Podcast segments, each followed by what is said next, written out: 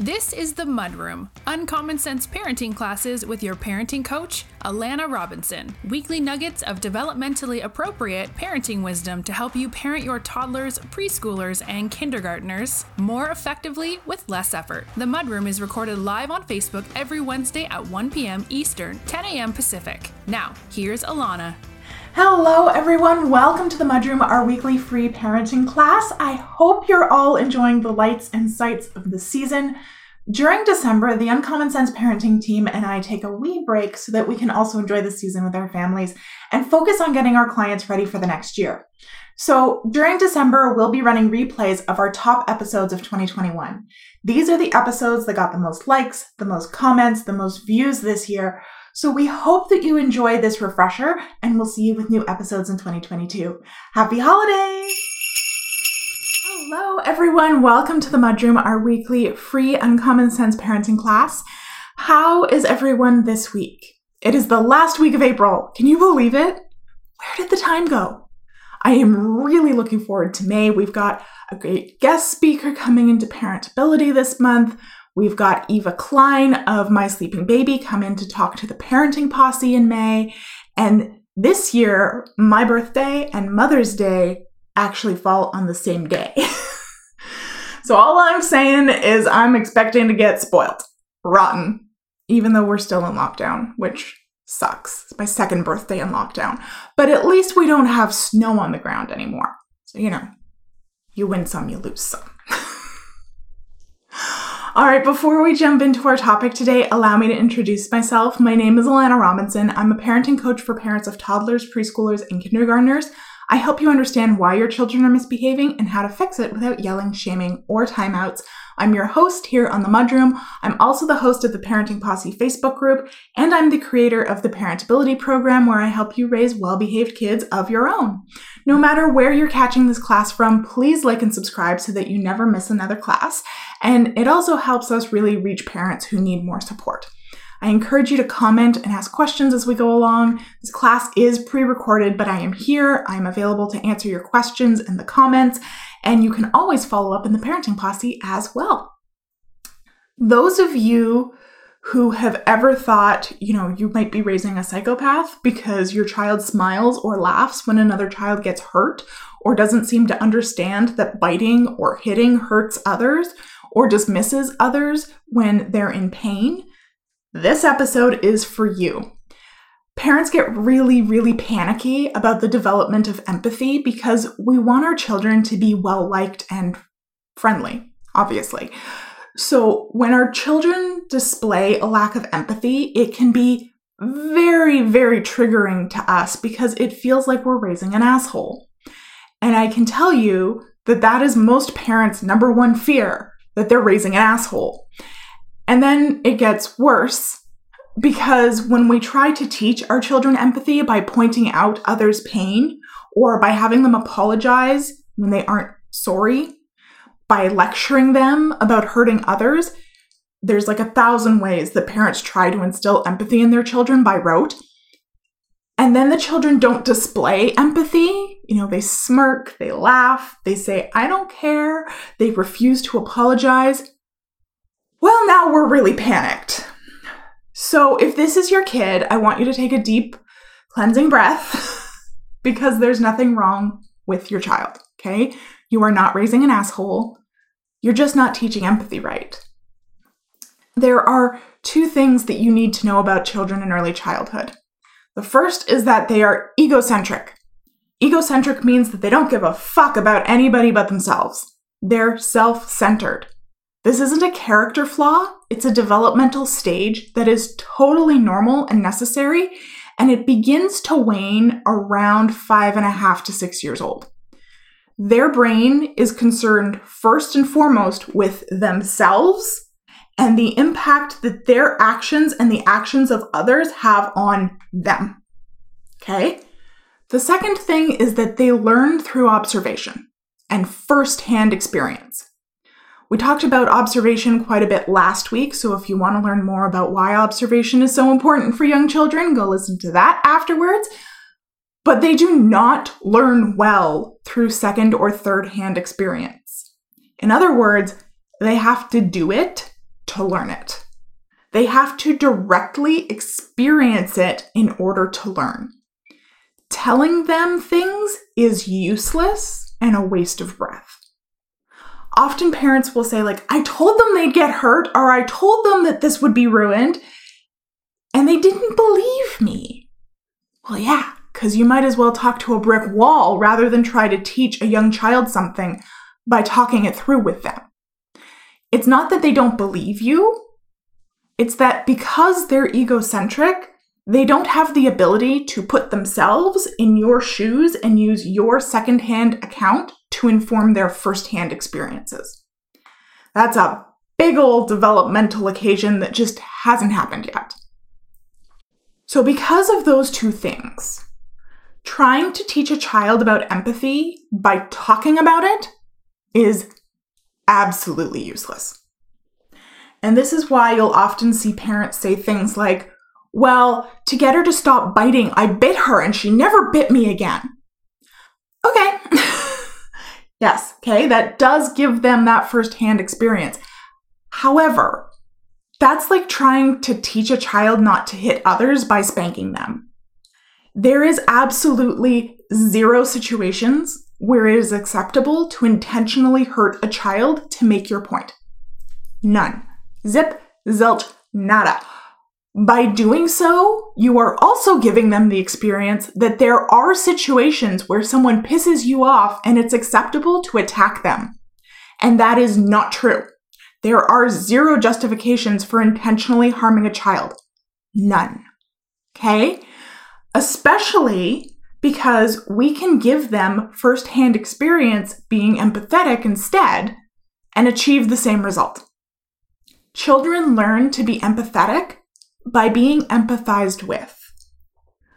But this is hard because most parents don't understand the difference between empathy and sympathy. So they actually teach their child to sympathize, which does not achieve the same outcome. Empathy is to feel the other person's feelings. It's to have pain in your own arm when someone else gets bitten. It's to feel heartbroken when your friend's dog dies, even though you didn't know their dog.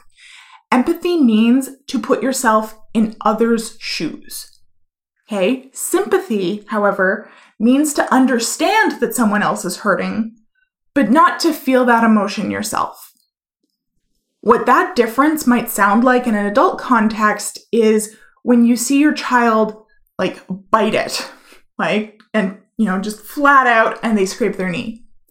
If you're empathizing, you're going to show through your actions that you feel their pain too.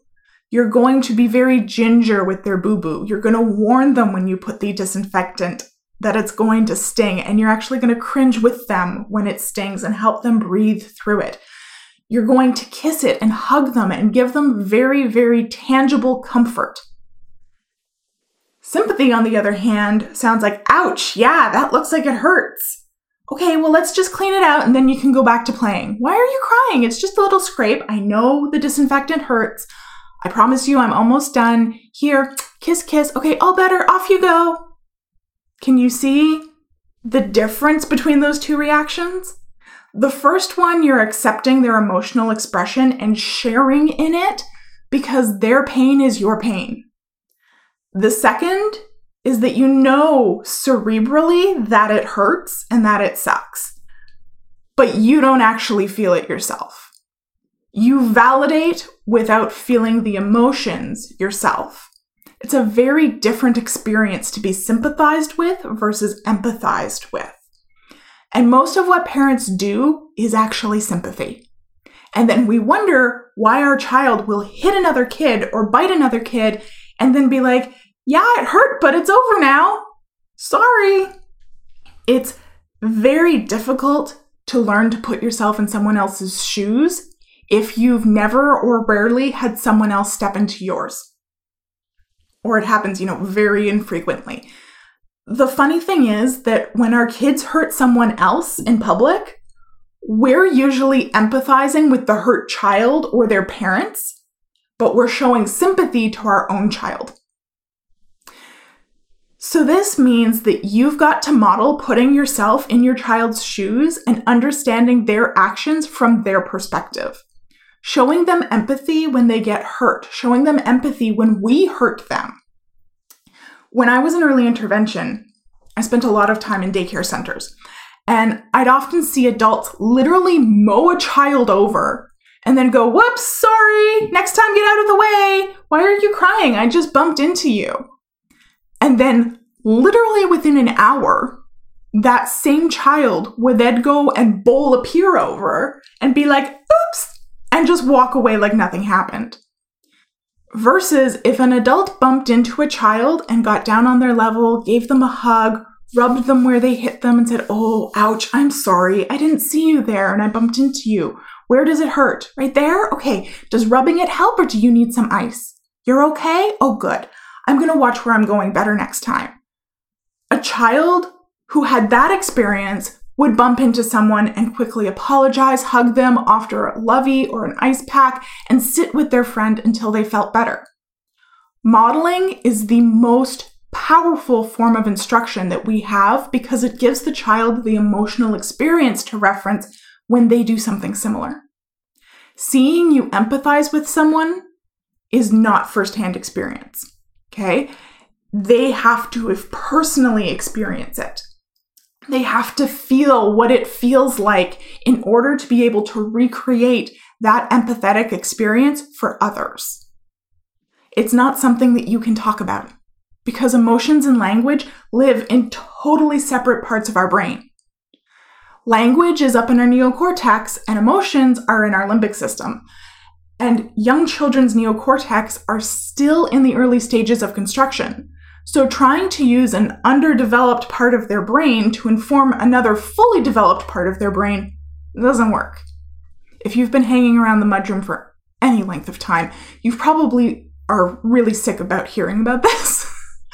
but it's so important because if you don't understand the basics of how your child's brain develops, then you can easily get wildly inappropriate expectations, which leads to incredibly frustrating experiences as parents when we're trying to teach our kids these important lessons and it just doesn't stick.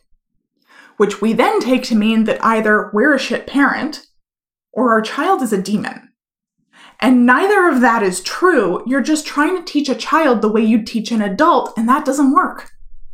This is why in parentability, the first thing that I do with you is teach you about brain development. Because without that background knowledge, none of the other stuff that we do in uncommon sense parenting makes any sense. That's why we call it uncommon sense parenting, because most people don't know this stuff. I would love to be able to call it common sense parenting, but it's not.